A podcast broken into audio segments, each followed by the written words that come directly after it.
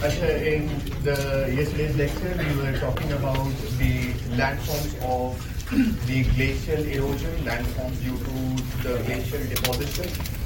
We had discussed about the boulder clay, we discussed about the lodgement till, we discussed about the ablation till, we discussed about the moraines, terminal moraines, the or the end moraines. We discussed about the lateral moraines or medial moraines, ground moraines. And I told you read some topics by yourself. So the topics like drumlins you have to read by yourself.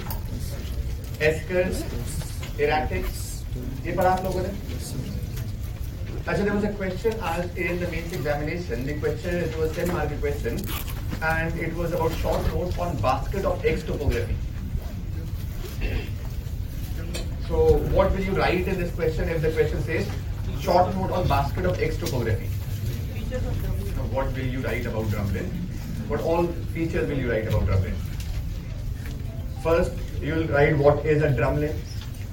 Second, how it is formed. Where are the drumlins present?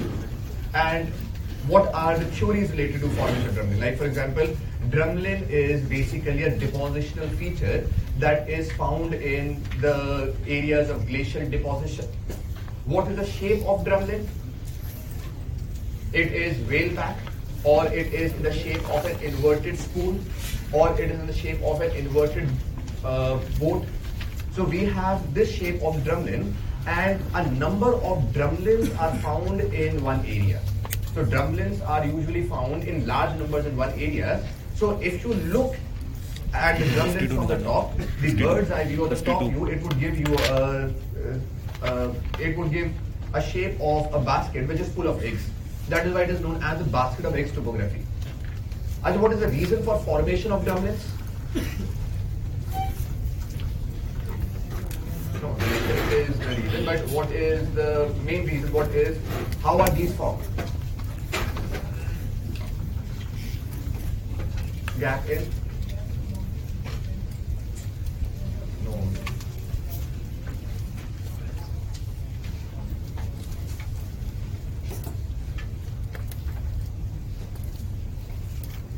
Now, if you talk about the Stoss and Lee, if you talk about the Roche Moutonnée, the feature would be a bit different from Roche Moutonnée. Uska shape SI and we have granted different shape here. So the most plausible explanation for the formation of drumlins is that drumlins are formed as a result of the phases of glaciation, deglaciation phases. For example, once the glacier moves, as the glacier moved over some area, then it would leave some amount of moraines. So some moraines are left. Next set of glacier, it comes in the phase of glacier at once, another set of moraines are formed. Abi, when we have the phase of warmer condition, when we have the phase of deglaciation, the glaciers would retreat.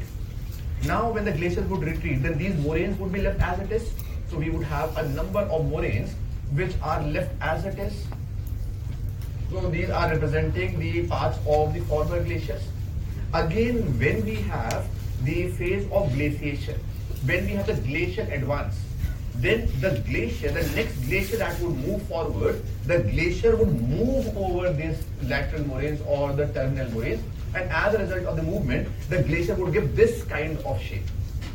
So the theory says that the drumlins are the result of the modification of the end moraines which were left by the glacier during the phase of deglaciation and during the phase of glacial advance, during the phase of glacier active movement, they have been changed into this kind of shape.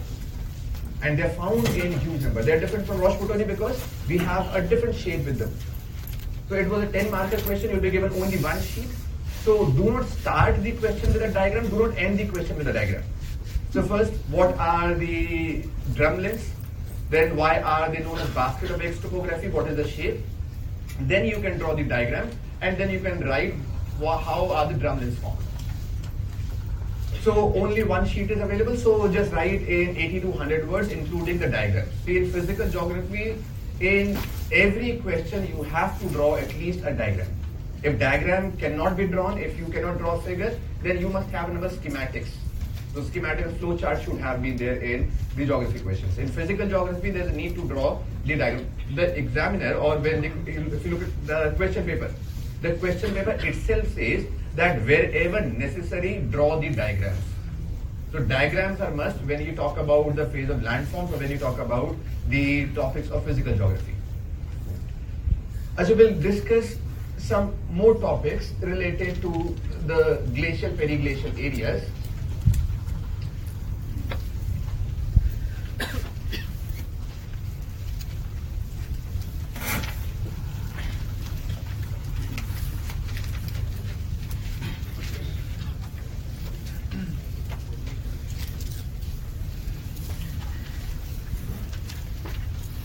A contemporary topic.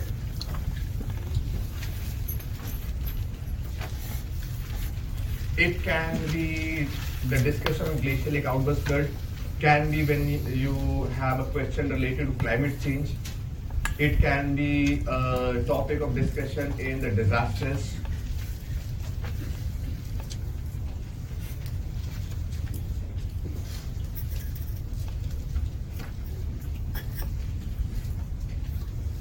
See, if you have a mountain, if there is a mountain, and towards one end of the mountain we have, or in one side we have a glacier.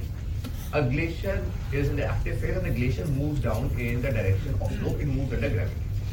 We said that as the glacier moves, the glacier, it would have some of the moraines which are attached to it. So we have the terminal moraines or the end moraines somewhere here, and we also have the lateral moraines. So we have a glacier like this, and we have some of the moraines which are attached to the glacier. What has happened with the climate change? With the climate change, we are witnessing the phenomenon of global warming. With the global warming, can I say that the line of equilibrium, it is shifting upwards? The line of equilibrium, if it was somewhere here earlier, now the line of equilibrium, it shifts somewhere at this stage. If the line of equilibrium shifts at this place, can I say this would be the area where there would be more of surface runoff, there would be more of evaporation and less of snowfall? So this is a zone of ablation. This is a zone of accumulation. So this is which is the zone of ablation. Now here in this area, the glacier starts melting. Abhi, for example, I have some, let's say this book is a glacier. Book is placed over this slope. Because both are solid, there would be some amount of friction force between the table and the book. But instead of this book, if I place a drop of water, water would start running down the direction of slope. So the friction between the surface and the water would be much lesser than the friction between the glacier and the ground. So यहाँ पर if the line of equilibrium it shifts to the upwards, it, it shifts towards the peak of the mountain, then whole of this area it starts melting. This is the zone of ablation. यहाँ पर whatever glacier is formed was whatever glacier was there, now this area is occupied by water. So now some part of the glacier which was earlier ice, now water accumulates in this area. Can I say that because of larger friction, we have the water which would start moving very easily, water would start flowing down. But this water is not able to flow down because the water is contained by the end moraines and the terminal moraines. So toward the end of the glacier, we have the moraines and these moraines, they would act like a wall. Like when I create a dam.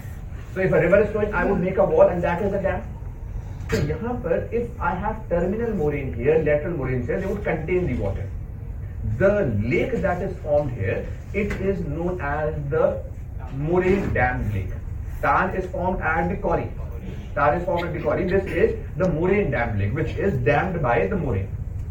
अभी यहाँ पर the water that is present, it would exert a lot of pressure on the moraines. More of warmer condition, more of climate change, more of global warming, the amount of or this line shifts further upwards that means zone of ablation shifts also upwards. So more of water is there in this glacier. So when there's more of water in the lake, larger amount of water means more amount of pressure on this moraine. A time might come when due to a very large hydrostatic pressure, the moraine is breached. It is not able to sustain that pressure.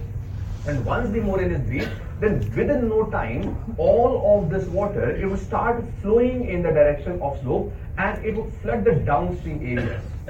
This is known as the glacier lake outburst flood. And this is a danger that many of the areas in India, many of the areas in Nepal, areas in the areas like for example Peru, all of these countries are witnessing a lot of challenges related to the glacier lake outburst flood. And this has been a challenge largely because of the increased temperatures. Moreover, what also happens is that when we start burning coal, let's say we have the thermal power plants, thermal power plants, they would give a lot of particulate matter. All of that particulate matter with the upper tropospheric, let's say we have the winds that are blowing on the surface, there are also the upper tropospheric winds that are blowing at a greater height. A lot of this particulate matter, it is deposited somewhere here. It has now been proven that after the Industrial Revolution, but during the time of Industrial Revolution, we had a lot of this particulate matter that was released into the atmosphere in the Western countries, like in Europe. Abhi, you'll read after some time that there is a wind which is known as the subtropical westerly jet stream. That is STW, just subtropical westerly jet stream. It would bring some of the sediments from the areas of Mediterranean and they would flow over the northern parts of the country, over the Himalayas. So the industrial revolution के समय पे when during the time of industrial revolution a lot of soot was released all of that it has come towards the Himalayas and got deposited over the Himalayas I mean when I have ice we know that ice would have a high albedo that is it would reflect a lot of sunlight but if you have some of the black colored soot that gets deposited on the glaciers then what happens it starts absorbing the heat when it starts absorbing the heat then it starts melting faster so today, because of the accumulation of soot, accumulation of these dust particles, melting of glaciers has been hastened. It is now a very fast process. And a number of lakes that are that are under the danger of glacial lake outburst flood. Like for example, eh, there was a study by UNEP, United Nations Environment Program.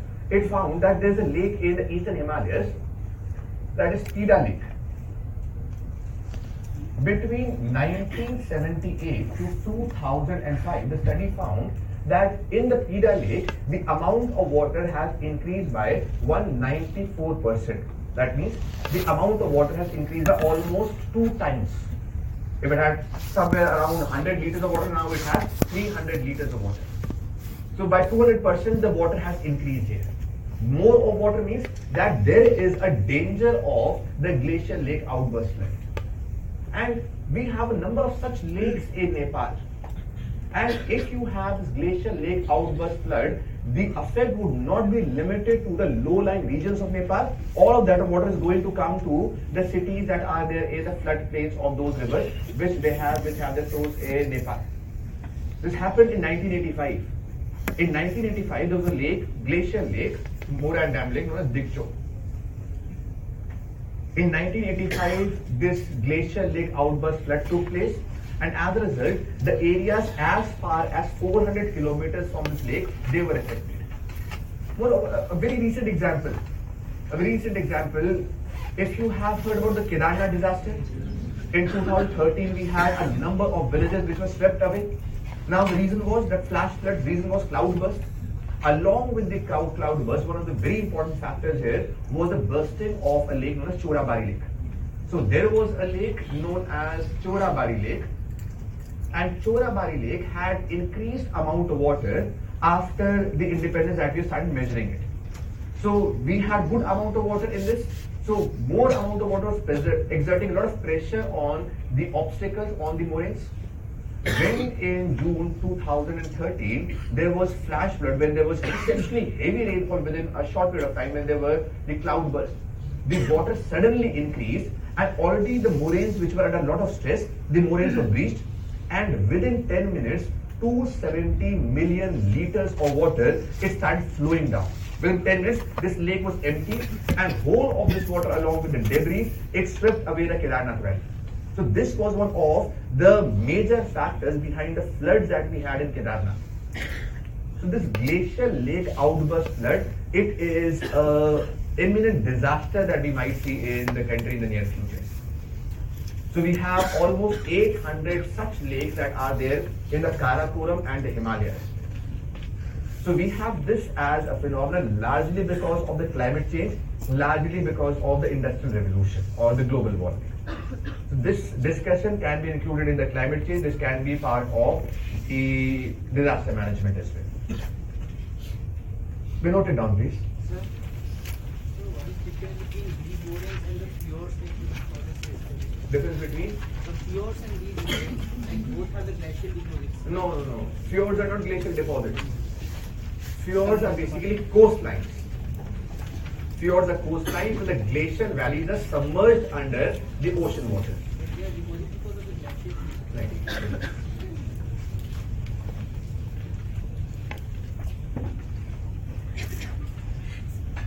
Fjords may give part deposition. This is deposition, but this is not fjord per se. Fjord is when we have a number of glacial valleys which are perpendicular to the ocean which are submerged under the ocean. They are the result of the phase of deglaciation, gla- or phase of glaciation followed by deglaciation. देखो please glacier lake outburst flood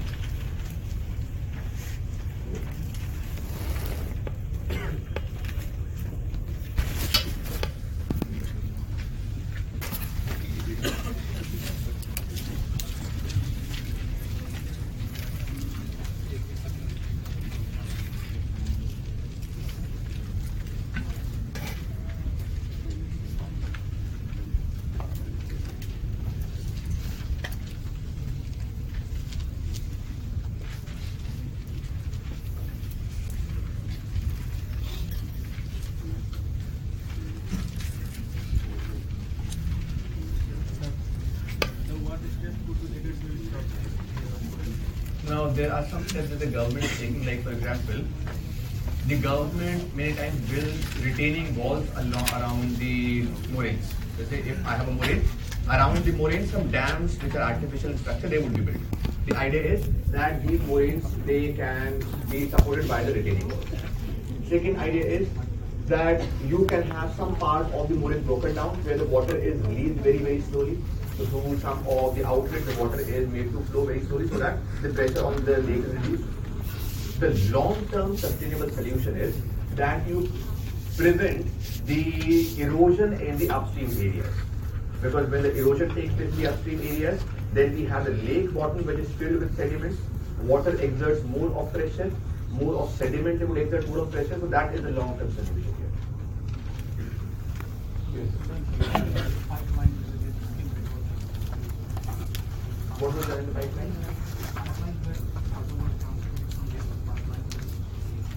that is the same where the outlets are created.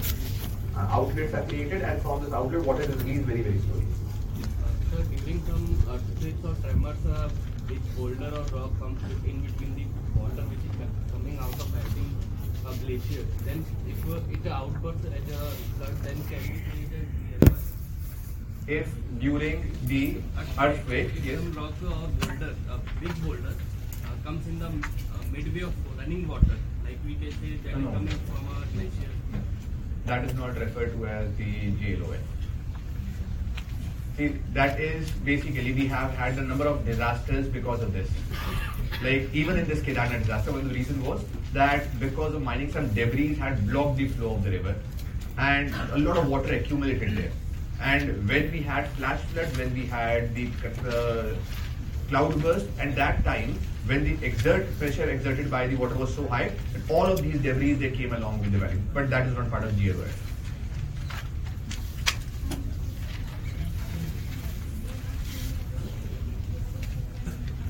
No, no, no. We, we are not saying that is. We just mentioned the long-term sustainable solution is that you prevent the erosion in the upper catchment region. Asha, we have now we are discussing about the landforms of the periglacial areas.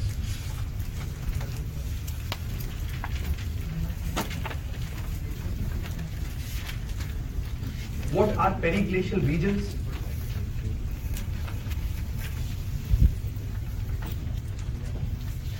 Yes, permafrost regions. What is the characteristic of permafrost region? That is, if you remember, we discussed about the process of congelifluction. We said that in the permafrost regions or in the periglacial areas, we have the subsoil which is permanently frozen and the topsoil which is known as active layer, it undergoes freeze and thaw action. So the periglacial areas, they are those areas where the subsoil is permanently frozen, that is known as permafrost. And over this we have the active layer. And active layer, it undergoes a freeze thaw action. So during the time of summer season, whatever water that is contained in the soil, this water starts melting. Now the water is in the liquid form. During the time of winter season, this water freezes and this active layer becomes very hard.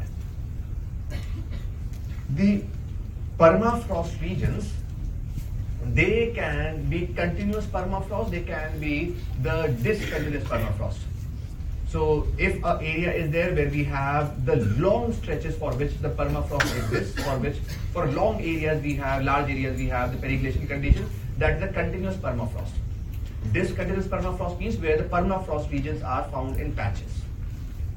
And even within the permafrost, even within this permafrost, there can be some of the area where the soil is not frozen. Because of local conditions, geology, there can be some areas where the soil is not permanently frozen. If this is an active layer,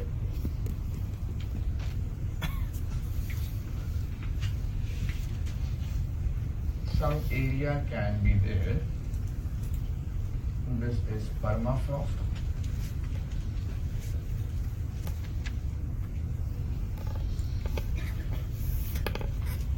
and there can be some area where the soil is not frozen within the permafrost, that is the talik. Talik is that part in the permafrost which due to some of the local conditions it is not frozen. Even in the summer season when the permafrost has froze or when the permafrost is frozen, still talik would have the soil which is unfrozen, it might have water which is present in the form of liquid. So these areas where we have the freeze thaw action in the active layer and the permanently frozen subsoil that is known as the periglacial region. Achha, what would be the main form of weathering in the periglacial region?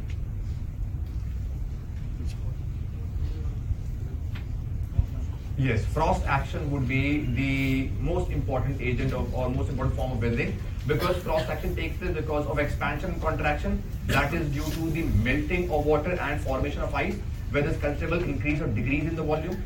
So in the case of periglacial areas, the most important form of weathering would be frost action and it is also known as congelifraction. Congelifraction or frost action where there is continuous expansion or contraction of rocks because of freeze thaw action that is the most important process under the periglacial regions. In the periglacial areas, we also have one more form of weathering that is known as the frost heaving.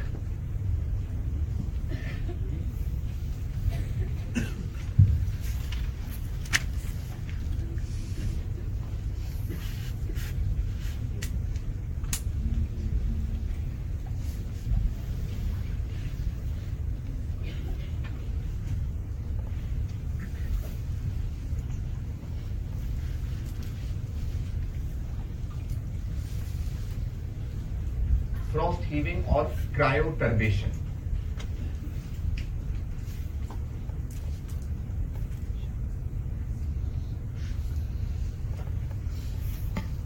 Asha, what do you mean by this term pedoturbation?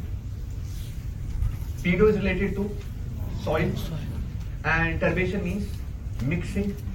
So pedoturbation means the mixing of soil. Cryoturbation is the mixing of soil in the periglacial areas. So cryoturbation is the mixing of soil in the periglacial areas. Understand how this process frost heaving or cryoturbation occurs.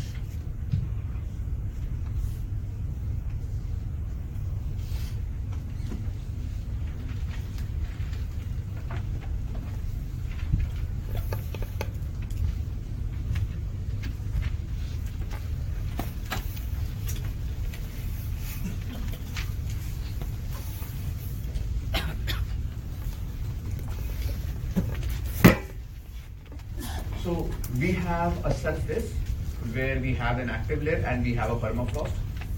In this active layer, let's say there are some of the cobbles which are present, some sand and silt is present. So some fine particles of sand and silt are present.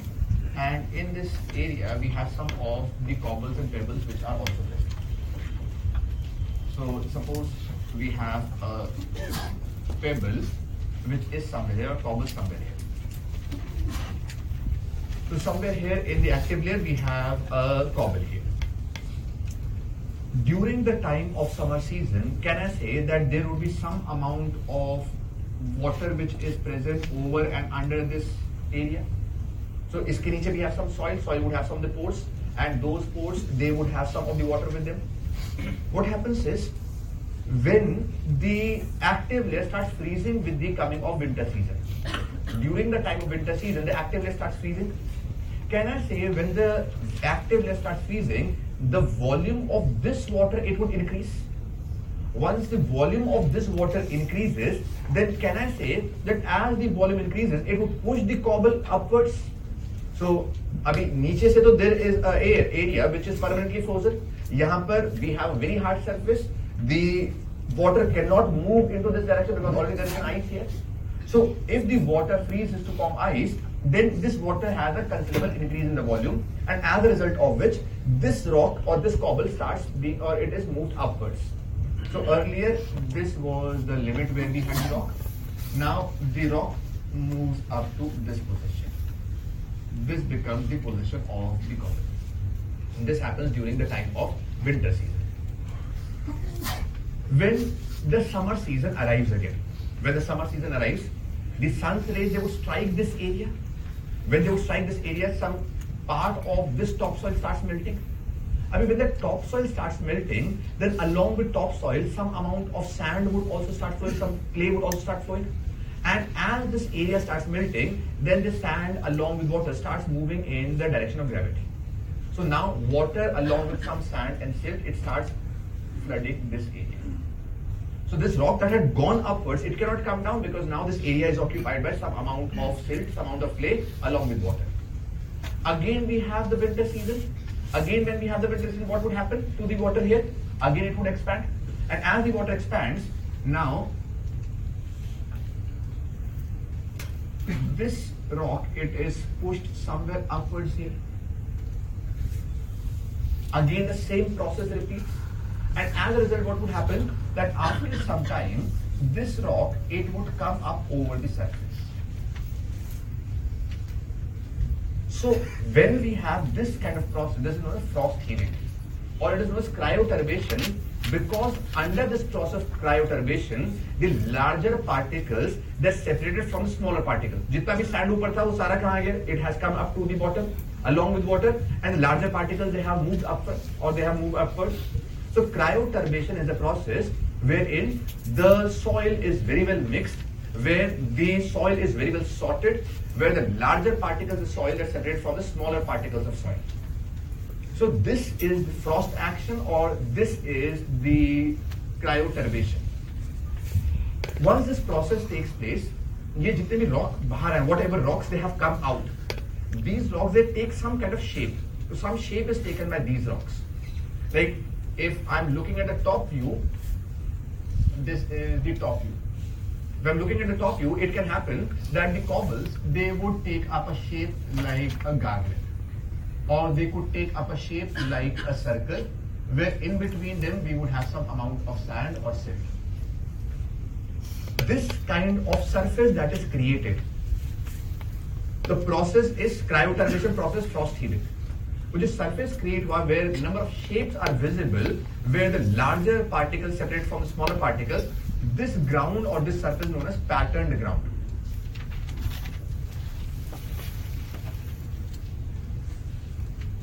So patterned ground is created because of the process of frost heaving. Patterned ground is created because of the process of cryoturbation.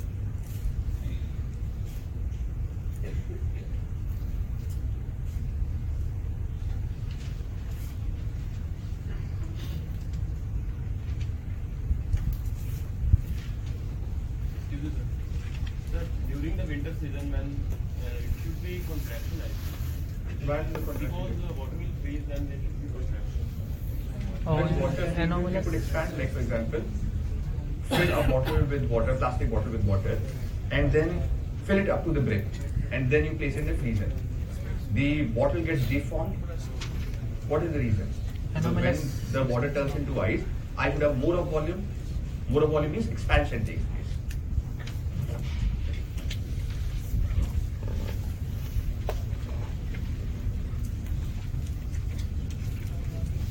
What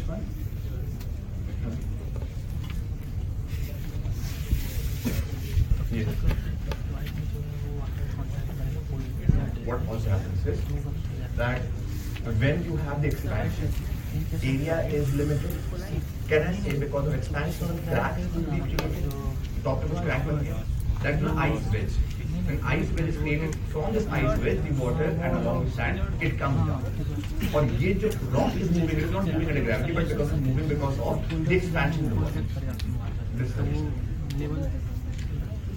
Yes, sir. See, when we have this cobble that comes up over the ground, when it comes up over the ground, similarly, some other cobble in some other area in the same location, it might come up over the ground. So, over period of time, what happens is that some kind of arrangement is made. All the cobbles they come up to the ground, and when they come up to the ground, they take some kind of shape. So, when the shape is visible from the top, that is a pattern in the ground.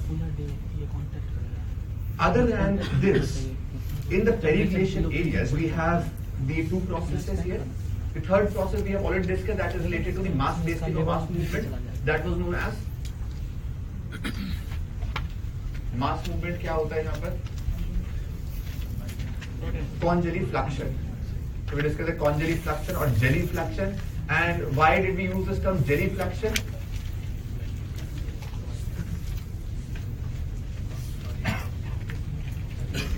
So why is this term jellyfluction? Yes, we discussed that because the soils are known as jelly soils. Characteristic discussed here, jelly soil. What about the characteristics? Carbon concentration is high, dark color is there. Also, there is sometimes a layer of peat that gets deposited. Bog burst kiya tha. So, bog is nothing but it is an area which is in waterlogged condition where we have these gelisol formed. So, for mass movement, we have the congelifluction or we have the process of gelifluction. We have number of landforms that are formed here as a result of these processes.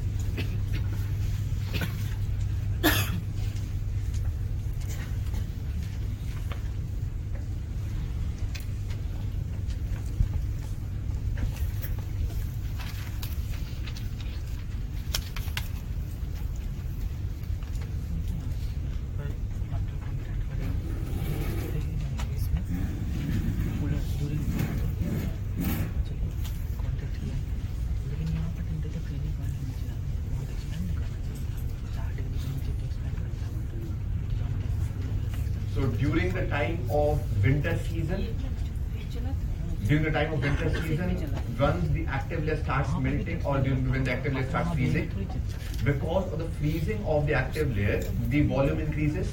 And if it is closed surface, then some kind of upliftment is there. So it also gives something similar to a fold here. So this is the surface which is known as hummock. This hummock, it can have some vegetation over it. If the vegetation comes over this hummock, see hummock is basically a general term. General term for a mound or hill, it is hummock. So small hill, it can be called as hummock. A small mound can be called as hummock. In periglacial areas, hummocks are created when we have the freezing of ice, or sorry, when we have the freezing of water, and as a result, the surface gets uplifted. If the hummock has some amount of vegetation, then it is known as turf hummock.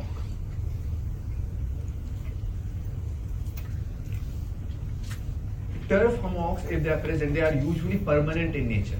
That during the summer season, the hummock would not subside because now vegetation comes up here and we have the sunlight which is not direct on this area. In those hummocks where we don't have any kind of vegetation, those are known as earth hummocks.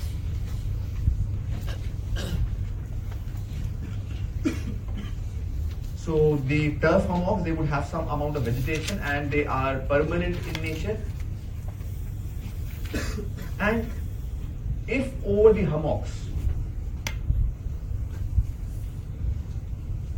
if you have a hummock here and over the hummock you have a layer of peat. If a layer of peat is over the hummock,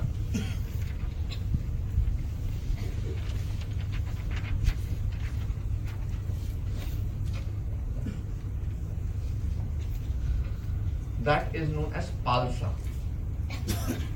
Make another diagram with a layer of peat over it.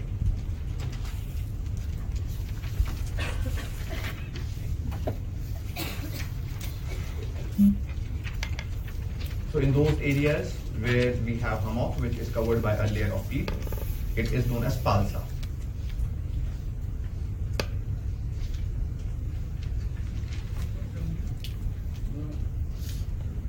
Drumlins are not in the periglacial areas. Drumlins are the depositional features.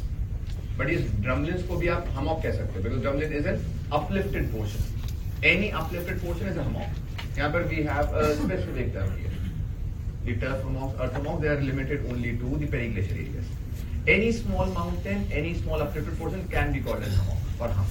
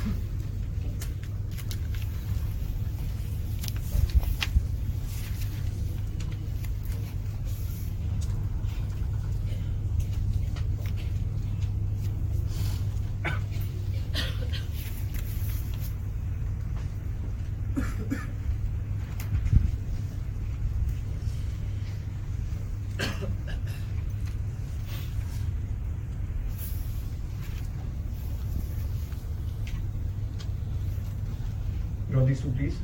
Pingo and Pingo Lake.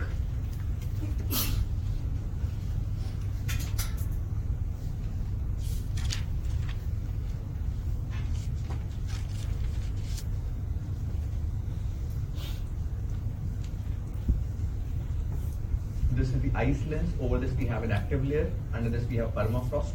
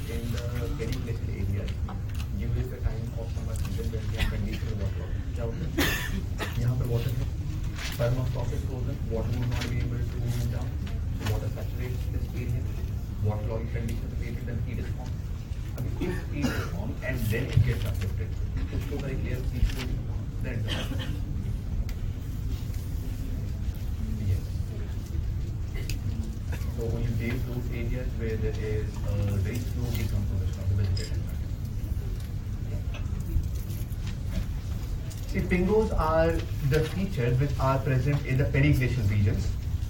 They are the hills or similar to the hills which are much larger than the hummocks. That is, they can have the height which can be as much as 60 70 meters. This can be the height of a pingo. And we can have the diameter of a pingo which can be as much as 500 600 meters. And there have been pingos or there are pingos where the diameter is as large as 800 meters and the height is as much as 90 meters. But most of the times height is up to 60, 70 meters and the diameter is up to 500, 600 meters. Now, in this pingo, we have an active layer, and under the active layer, we have a frozen mass of ice. This mass would remain frozen even during the time of summer season. So, this is a permanent structure that is created where the ice is there only or even during the summer season as well. If the ice melts, if the active layer is broken, then sunlight directly reaches to the ice, and as a result, the ice starts melting, and water is formed or water is there, and that is forming a pingo lake. Understand the process of formation of pingo, may I have this please?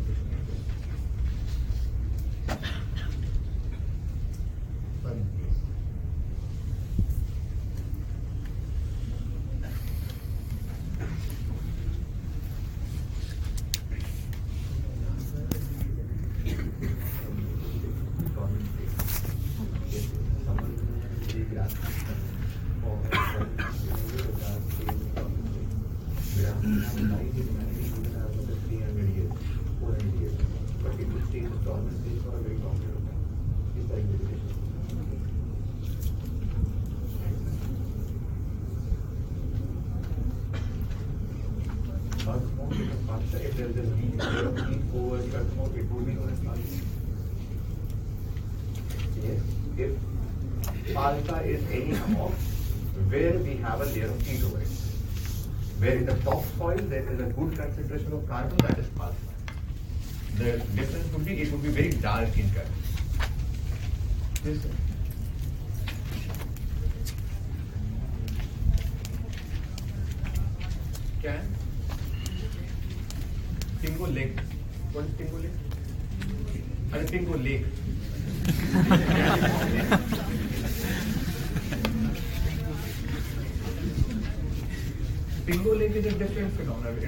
structure.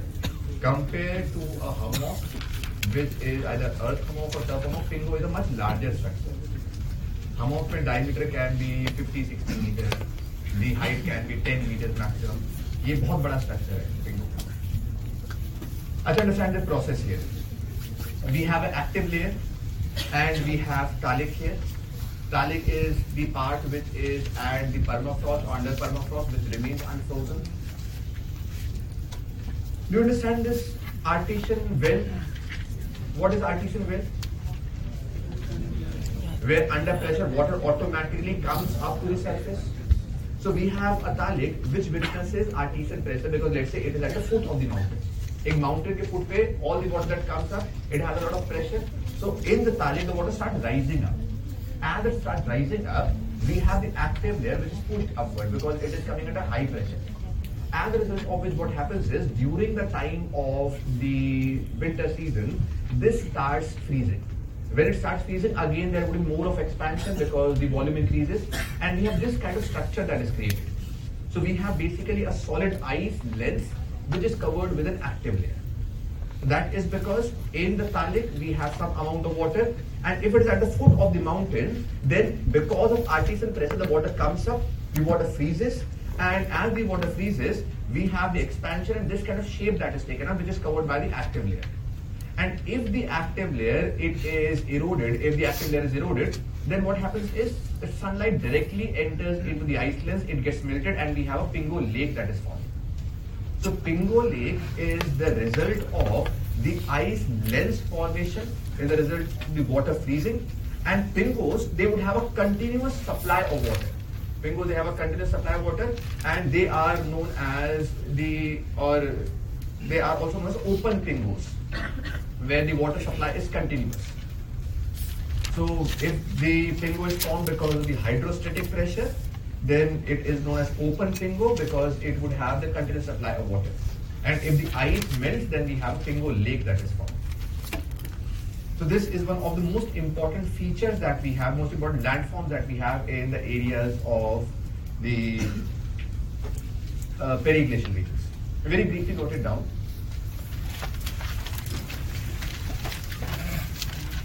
Periglacial areas are those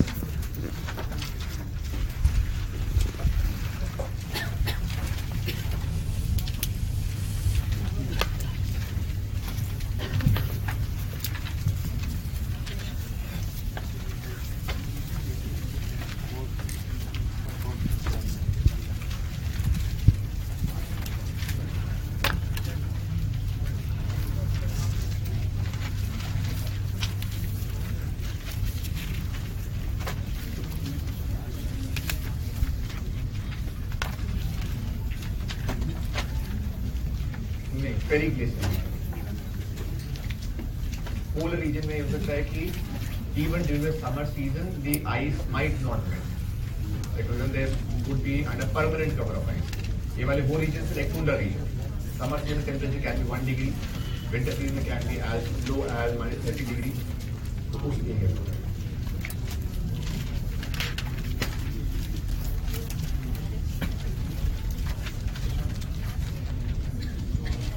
ये hammock that is an hammock but not permanent area. ये वाले जो area है, जो pen water establish very very cold country way the ice does not melt and the sea ice it is because is ice is basically permanent is also a relationship between the pressure and the melting the are something which not pressure melting mind pressure ज़्यादा होता तभी melt otherwise it does not melt this relation as उसकी वजह से भी मेरे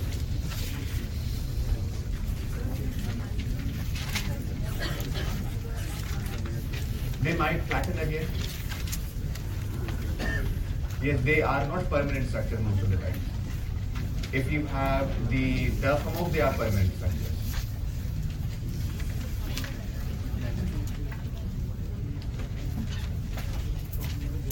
In between two active fluids, you have water that comes up, that is adhesive. Yes. yes.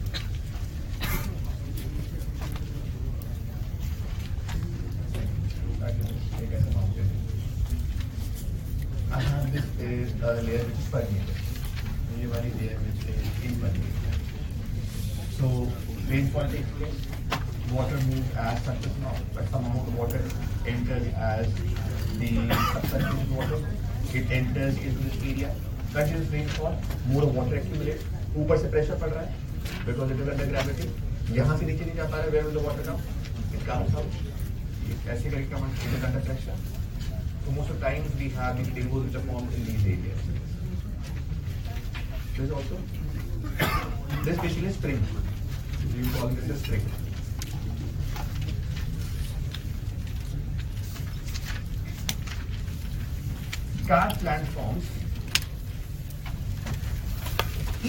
Landforms. Answer right on a question. I guess it was in May 2010. A 20 marker. Enumerate the essential conditions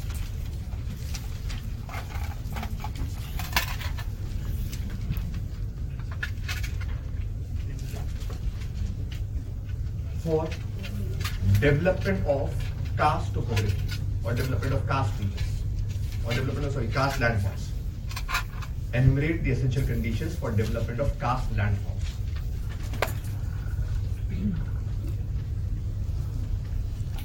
Acha, what is basically a karst landform? Landform that is yes, then the landform that is made in the areas where we have limestone bed. So those landforms, we have some of the erosional features, we have some of the deposition features. Those are karst landforms. Now, in the case of karst landform, what would be the main agent of erosion? Water. What is the main process by which the weathering takes place? Solution of carbonation, that is water mixes with carbon dioxide. We have the weak carbonic acid that starts dissolving the limestone. I mean, in case of karst landforms, the question says enumerate the essential conditions. All those areas where we have limestone, do we have karst landforms there? There are certain conditions. What can be those conditions?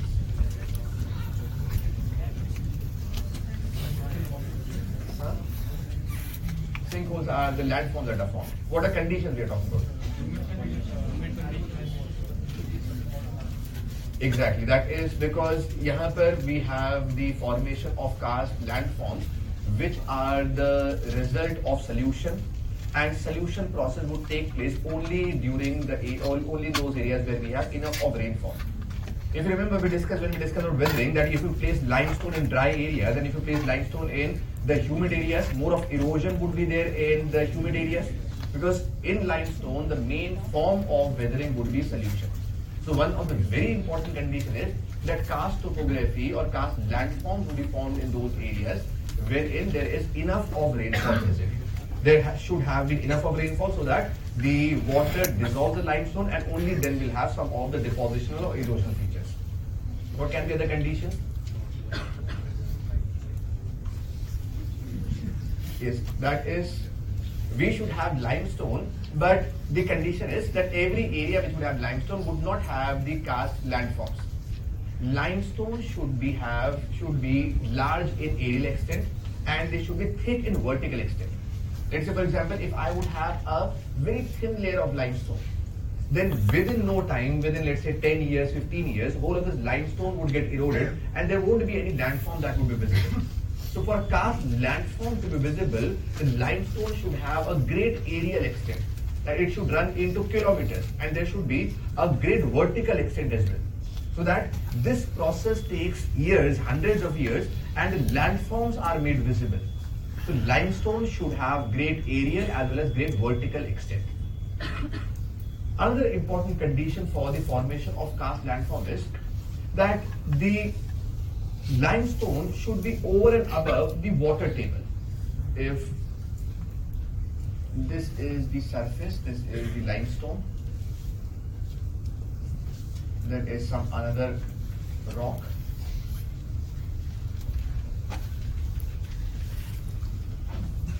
And this is the water table. So one of the important conditions is that the limestone should be over and above the water table. What is the reason here?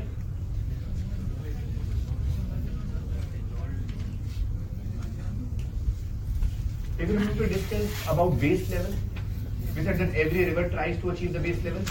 And for a water which is moving at subsurface level, what would be the base level? Groundwater table. So if you have groundwater table and over this you have limestone, that means when the water would move, water would move in the direction of gravity.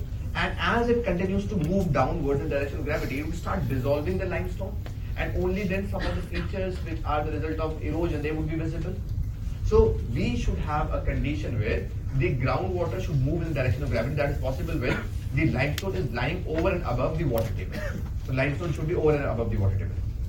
Actually, we discussed one more condition for chemical weathering. We said that if you have a bare surface and if you have a surface where in we have a layer of regolith or we have a layer of mud, which is an area which is more prone to the chemical weathering, where we have this kind of mud and sand because it would absorb the water and then water would slowly corrode the limestone and slowly uh, dissolve the limestone. So one of the important condition is that if you have a limestone bed, the limestone bed should have some cover of regolith over it so that it can absorb some amount of water and very slowly the water corrodes the limestone. Other than this, one of the important conditions for the limestone topography or karst topography is that limestone should not be highly porous. If the limestone is very porous, then dissolution would be very fast and the features would not be visible for a very long period of time. That is, if you want to see the karst topography, you must have a limestone which has a number of joints so that the water, it enters into those joints and then in these joints, the water the enters through these joints. So the solution would start from these joints. So limestone should have a number of joints. It should not be highly porous in nature. If it is highly porous without joints, then within no time the landform would be formed and it would not be visible for a longer period of time. So whatever solution has to take place, it has to be through the joints. So these conditions are there, then the karst landforms can be formed. So one important condition, there should be enough of rainfall. The limestone should have good aerial extent, good vertical extent, that is thickly bedded limestone should be there. Limestone should be well jointed. We should have enough of rainfall, a layer of mud should be there or a layer of regolith should be there and limestone should be over and above the groundwater table. When these conditions satisfied, then we can have the formation of karst topography.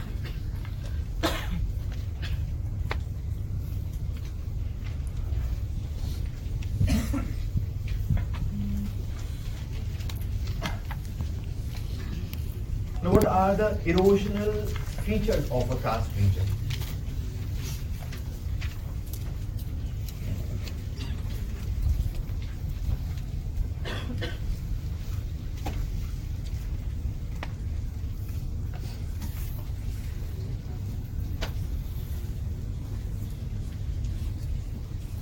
So we have this as the limestone bed.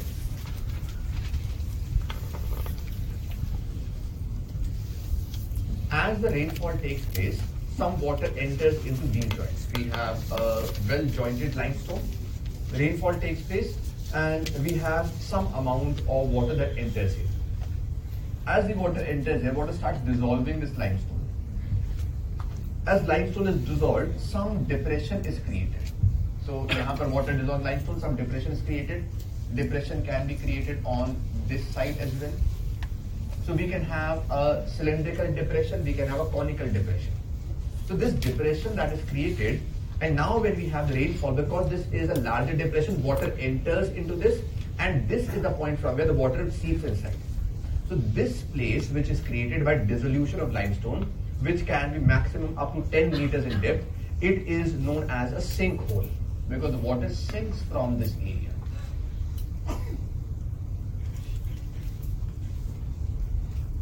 So sinkhole is that portion which has been created by the water by dissolving the limestone. It can be conical in shape, it can be cylindrical in shape, and it is not very deep. Maximum depth can be up to 10 meters, not more than that.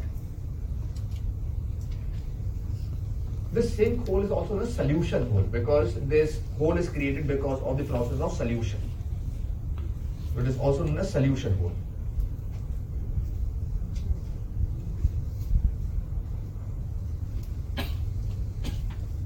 Over a period of time, the sinkhole becomes broad, sinkhole becomes deep because more of water enters there, more of solution takes place, more of dissolution, and as a result, this sinkhole it becomes broad and it becomes very deep. So when we have broad and deep sinkhole which is formed, it is known as a swallow hole.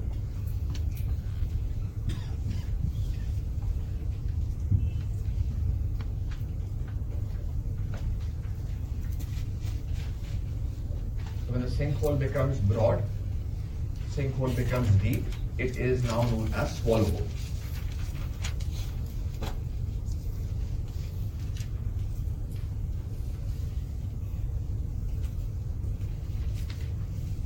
This action continues, and as the action continues, we can have a case where two or more than two swallow holes they would join together.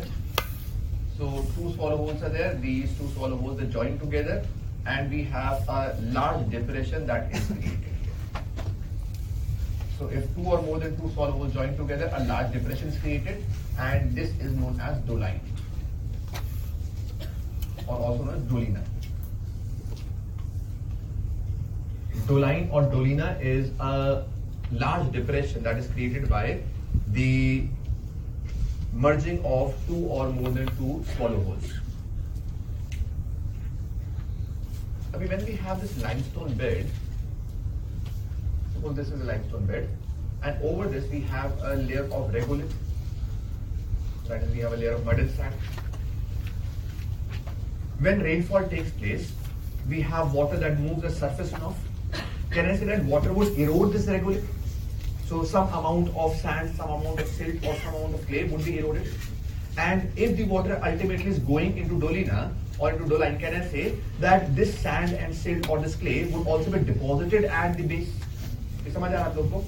So once the rainfall takes place, water comes out as surface runoff and it erodes some of the regolith and some fine layer of clay gets deposited at the bottom of the doline. So a layer of clay gets deposited at the doline. So doline is a broad or a deep valley or depression that is created and some amount of clay gets deposited here. And we know that clay is impermeable in nature. If clay is impermeable in nature, then what happens is that we have next when we have rainfall, when water enters into this doline, because water is not able to seep down, some water collects here. A small lake is formed. This lake that is formed here, it is known as karst lake. The lake that is formed where the water accumulates in the doline, it is known as a karst lake.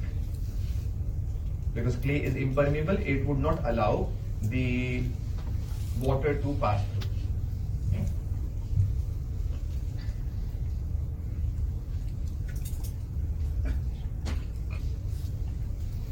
Suppose I'm looking at a top view.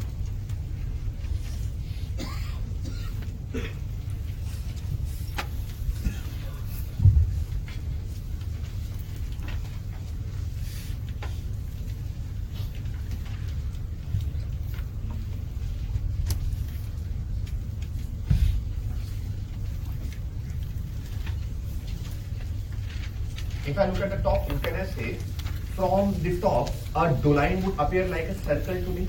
If it, even if it is cylindrical or it is conical, it would appear like a circle to me. I have another doline which is near to this. Then a third doline which is near to this. And a fourth doline. So each of these dolines they grow in size and they come very close to one another. If they come very close to one another, then can I say that we'll have a structure something like this which would be created?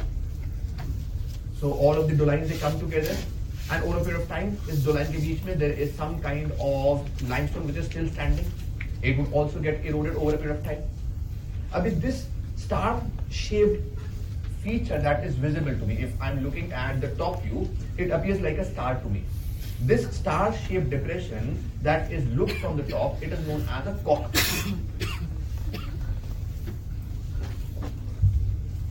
So this star shaped depression that is there, it is known as a cockpit. So it is formed by the merging of two or more, or sorry, four dolinas, and the standing part of the limestone between them it is eroded, and we have a star-shaped depression. Looking from the top, it is known as cockpit. If let's say five or six dolinas are there, let's say if we have five or six dolinas which are merging together you have this kind of structure that is created.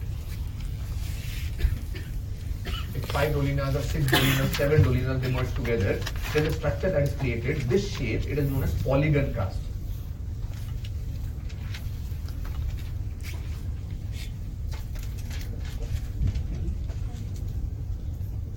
So polygon karst, it is that shape which is created when more than four dolines or less than four dolines, they would merge together.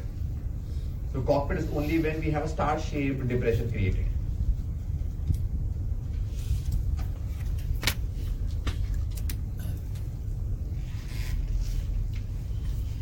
Before the formation of this cockpit, before the formation of the cockpit, if we said that we had this kind of structure which was remaining when the dolines merge together, this some structure was remaining here. So if I'm looking from the bottom, can I say that we have large depression and in between the depression there's some tower that is standing? So this portion is known as tower karst.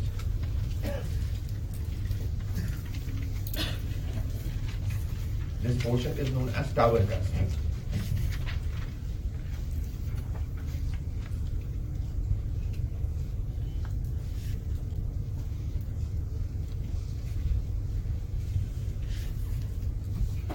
So if I'm looking at the features of erosion, through the process solution, we can have the features like we have the sinkholes in the increasing order of size.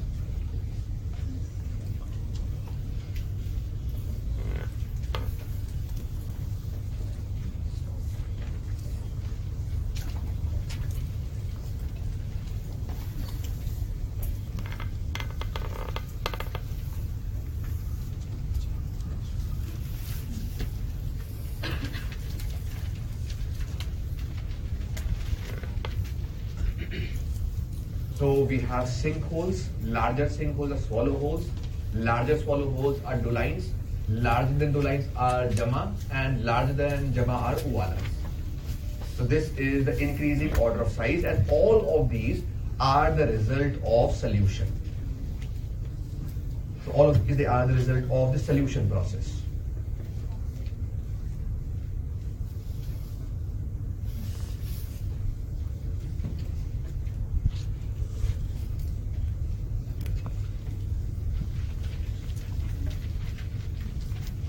There is a very large depression in the limestone regions which can run into hundreds of kilometers. Like it can have an area which can be as, as much as 300 kilometers square, 400 kilometers square. And that is known as Polje. Spelled as P-O-L-J-E. The Polje is not the result of solution. Polje is not the result of solution. Polje is a structural landform.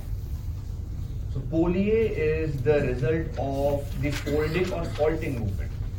Let's say for example in some area if folding takes place, we have mountains and in between the mountains we have a depression. Ye depression is or valley is not created because of solution or erosion, but it is a structural landform. The poljes they can be the result of folding, they can be the result of faulting, and they are not the result of the erosion. They are not the result of solution, but they are the structural landforms. So very large depressions which are structural in nature, they are the polys.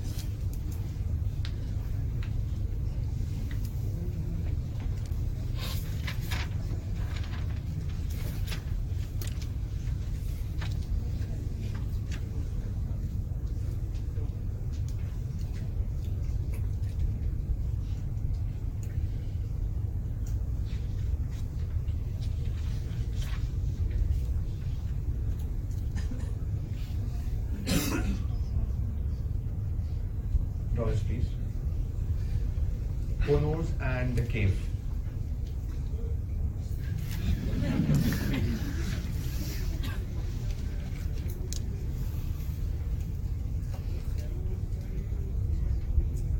Yes, it can happen in in? No if the clay is deposited then we might not have the vertical erosion. Then we might also have a lake. But it is slow it is such a small area that even if you have deposition then the water would fill up whole of this swallow hole and then the sides would get eroded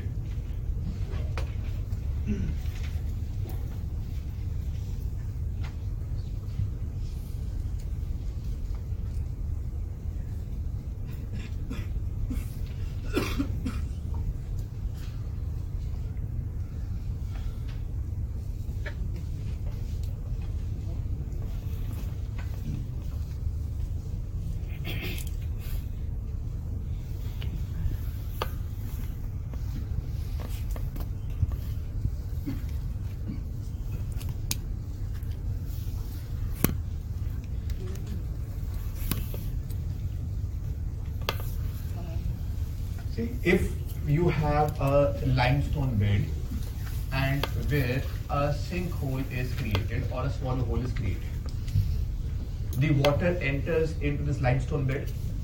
अभी यहाँ पर we have a bedrock which is impermeable in nature. We have bedrock which is impermeable in nature. So what happens is this limestone or is or the river that enters there, it starts moving in the direction of the slope and it starts moving at subsurface level. As it keeps on moving at subsurface level, it keeps on eroding this limestone, it keeps on dissolving this limestone. The limestone is dissolved in the water and the water moves in this direction. As a result of which, a horizontal depression is created and this is known as a limestone cave. So you have a limestone cave which is created here.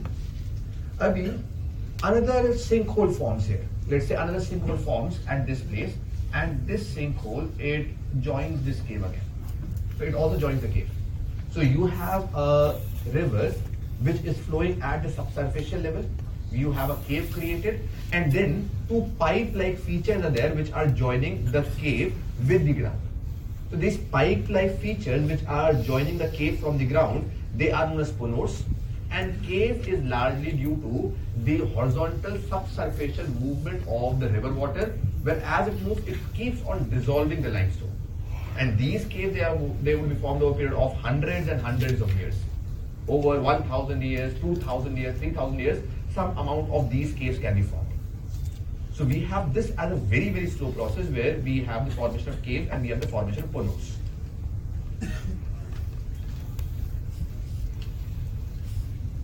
Okay, now, for example, you have a limestone bed here. So limestone bed start from this area limestone bed bed ends in this area so यहाँ पर इसके बाद we have impermeable rock इससे पहले we have impermeable rock river enter से यहाँ पर at the junction where we have limestone bed where given joint a sinkhole is form so river enters into this sinkhole and this river moves at the subsurface level ऐसे at subsurface level river is being but towards the end of this limestone bed it encounters area which is impermeable now what happens River starts rising up. So I have a surface which is something like this, where at one point we have the river which is going inside, and at the other end we have the river which is moving out. So can I say that in between two points of the river, where the river is sinking and where the river is reappearing, there's a land that is there that is represented by this book. This land would be like a bridge, and this is known as a natural bridge. So you have a river which is moving like this, and we have a land which connects the two ends of the river, sinking end or the end where the river is reappearing. That's a natural bridge. Abhi, suppose you have a river here. We have a surface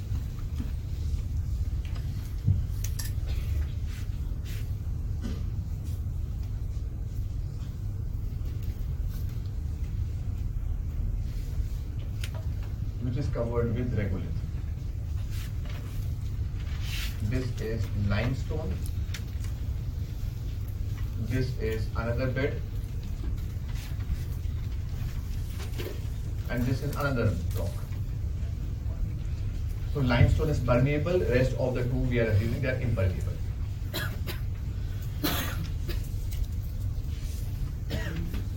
Or suppose we have something like this. We have this uh, this surface where limestone let's say extends here. Limestone extends. A river starts moving over this area. If a river is moving over this area, area of bedrock or regolith, I'm saying that regolith is let's say 20, 30 meters deep or 40 meters deep. So a very deep layer of regolith is there, 50, 60 meters. When the river is flowing over regolith, can I say river would make a valley? Is it clear to you? So if I have a layer of regolith like this, this is the limestone bed and over this limestone bed we have a layer of regolith. So valley जो बनेगा वो it is made somewhere here. So we have a valley which is made at this position and then under this we have the limestone bed.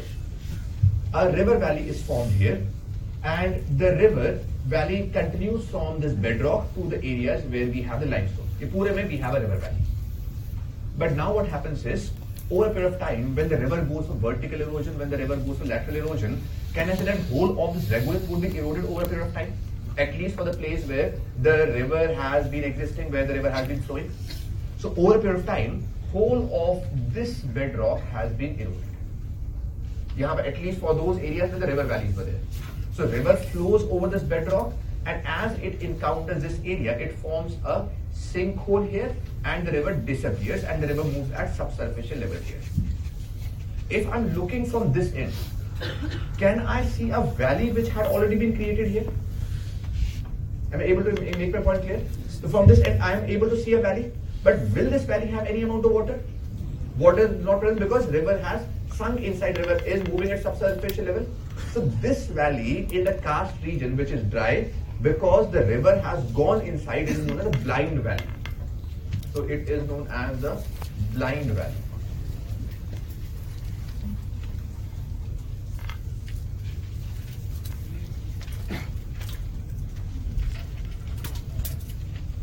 You have one bed where you don't have limestone इसके ऊपर river ने एक we have a river valley that is यहाँ पर under this जीसी जॉन्ग we don't have a limestone bed अभी इसके आगे there is another bed here let say there is another valley there is one more valley that is present here and under this Rupa made simple we have some amount of limestone that is there so यहाँ पर a valley is created over the regolith which is over the bedrock and which is also over the limestone Abhi, when whole of this regolith is eroded, till the time we have the regolith, we have valley.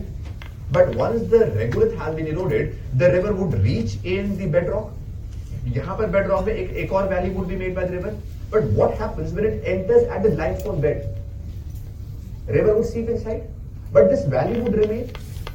But if I'm looking from this side, I'm only looking at the valley which does not have any amount of water. That is a blind valley. Note it down, please.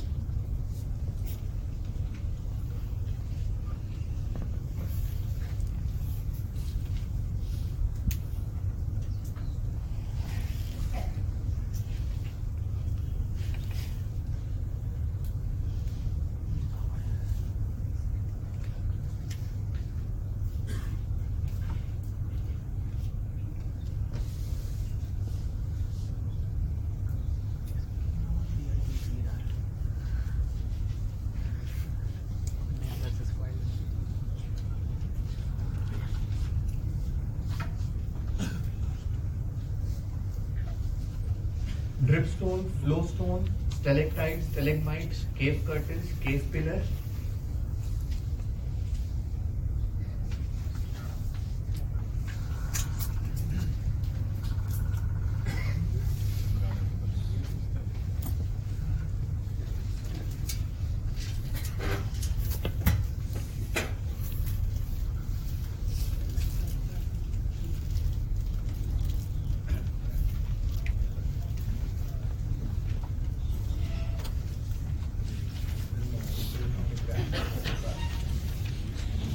If it is a depression, then it would, uh, it would be a,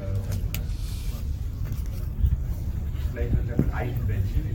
A depression that is that ice, that is an example of something.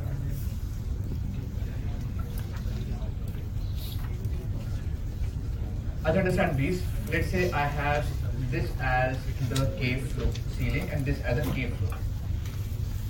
इसके ऊपर we have some amount of limestone, rainfall takes place, water enters through the limestone and the water dissolves from the limestone. As the water dissolves the limestone, the water droplet, it is at this point, at the cave. For example, if I dip a finger of mine in a glass of water and then take out this finger, then some amount of water droplet would be attached to my finger. If the weight of the droplet is too large, then the droplet will fall. Otherwise, some amount of water is held within the finger due to surface tension here. Some tension is there, some cohesion is there because of which the droplet is there.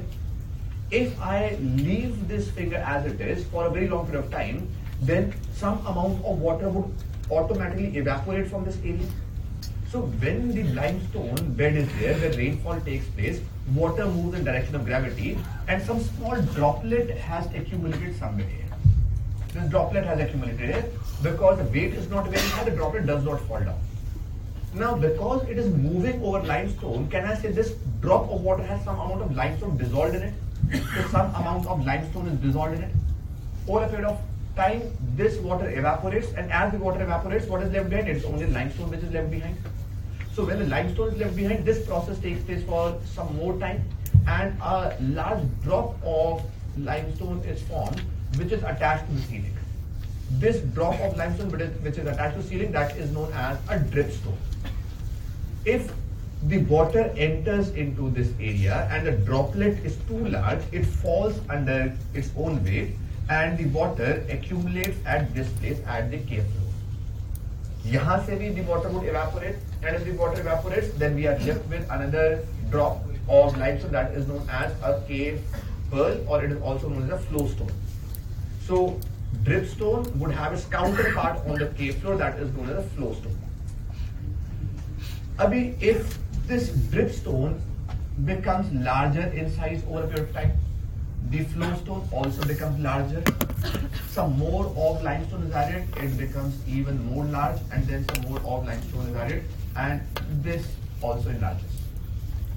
So we have the vertical projections which are hanging from the roof, and they are known as the stalactites. So we have large dripstones which are hanging from the roof, they are stalactites. And the counterpart at the bottom, at the floor, it would be stalagmites. So this would grow in size, this would also grow in size. Over a period of time, when they start growing in size, then what happens is a time comes when they would merge with one another. Then we have a pillar-like thing formed, which is known as the cave pillar. So then the cave pillar is formed. then if you have the droplets which start growing in size, these droplets they start growing in size, and a number of these droplets or projections are found along the stalactite. Then these projections, needle-like projections along the sides of stalactite, they would make the cave curtains. So they would make the cave curtains. And all of these features, all of these features collectively, one term is used for the deposition feature that is known as speleothems. Speleothems, it is all of the depositional features which are collectively known as speleothems.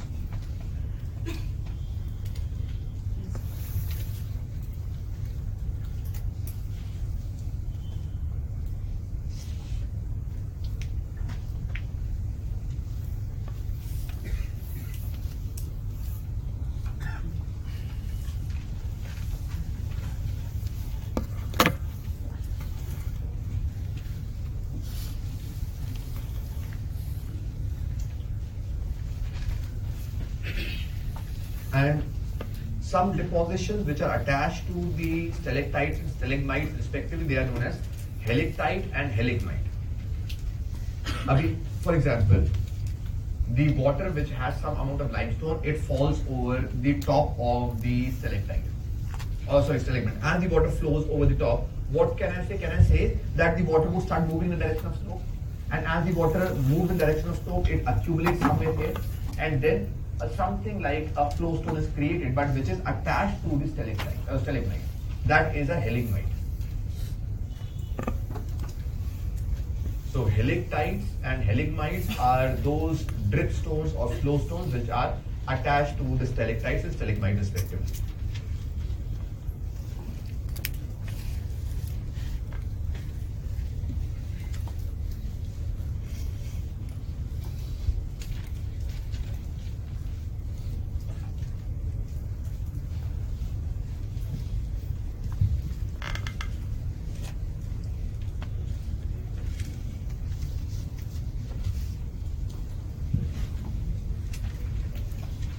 if there is a cave like this, we have a cave here. If the projections like cave curtains are hanging at the mouth of the cave, अभी हमने जो अभी तक discuss किया that was they were hanging in the cave itself. If projections are hanging at the mouth of the cave, at the entry point of the cave, then these depositions they are known as travertites.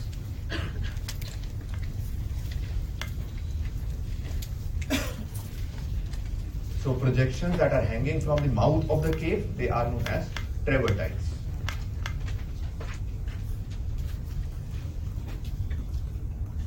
T R A V E R T I N E.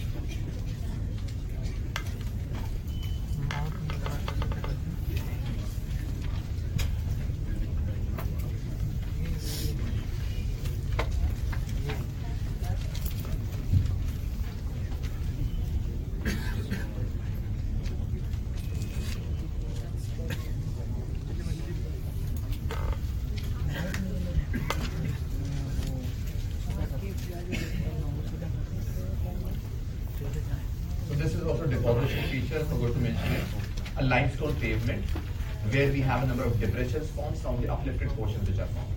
So the ridge-like feature, they are known as pinnacles or clints and the depression known as clefts or grikes. So it is a deposition feature. Oh, sorry, erosional feature. Erosional feature, a limestone pavement or also known as lapies.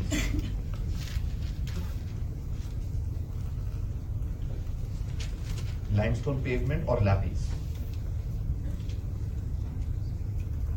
Where the ridges are known as clints or pinnacles and the depressions they are known as the cliffs or grikes.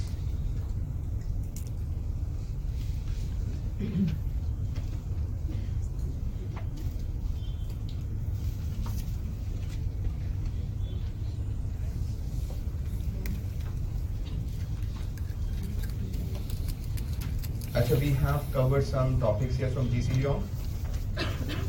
We have covered chapter 5.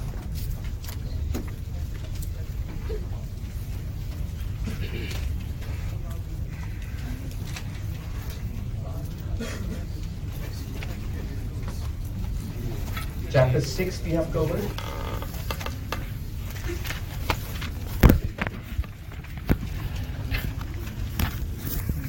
And chapter 8 we have covered. Chapter 4 we have covered, chapter 4, 5, 6 and 8.